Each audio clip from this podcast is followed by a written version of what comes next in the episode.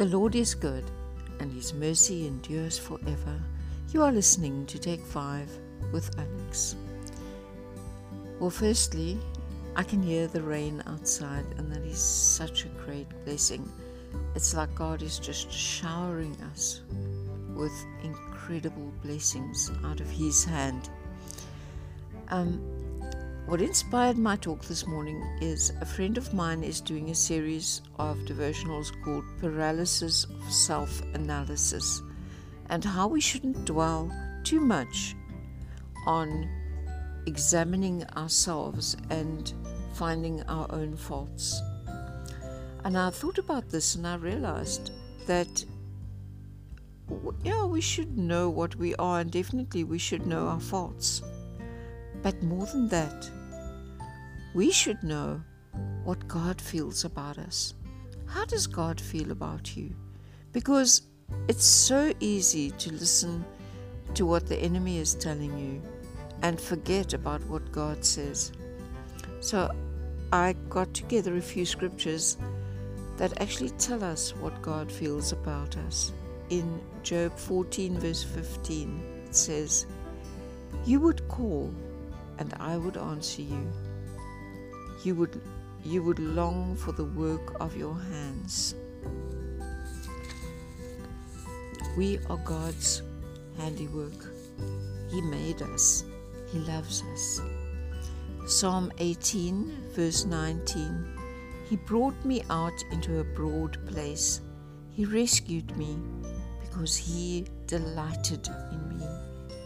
God delights in you, He loves you so much. Isaiah 43, verse 4 Because you are precious in my eyes and honored, and I love you. I give men in return for you, peoples in exchange for your life. And Isaiah 49, verse 15 and 16 Can a child, can a woman forget her nursing child? That she should have no compassion on the son of her womb. Even these may forget, yet I will not forget you. Behold, I have engraved you on the palms of my hands. Your walls are continually before me. Jeremiah 31, verse 3 The Lord appeared to him from far away. I have loved you with an everlasting love. Therefore, I have continued my faithfulness to you. Zephaniah 3, verse 17 The Lord your God is in your midst, a mighty one who will save. He will rejoice over you with gladness, he will quiet you by his love, he will exult over you with loud singing. Romans 5, verse 8 but God shows his love for us in that while we were still sinners, Christ died for us. God didn't wait and isn't waiting for you to be perfect before he loves you. He loves us just as we are. And then I'm going to end off with Romans 8 from verse 31 to 39. What then shall we say to these things? If God is for us, who can be against us?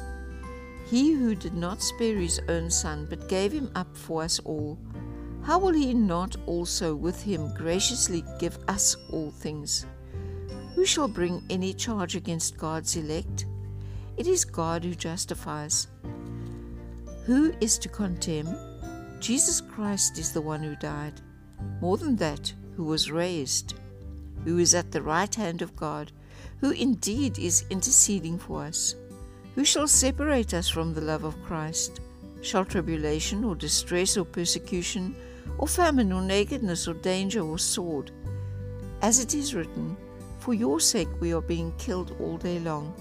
We are regarded as sheep to be slaughtered.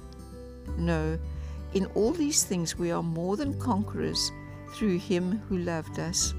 For I am sure that neither death nor life, nor angels, nor rulers, nor things present, nor things to come, nor powers, nor height, nor depth, nor anything else in all creation will be able to separate us from the love of God in Christ Jesus our Lord. So today, just rem- remember how much God loves you and how He feels about you. Have a lovely day.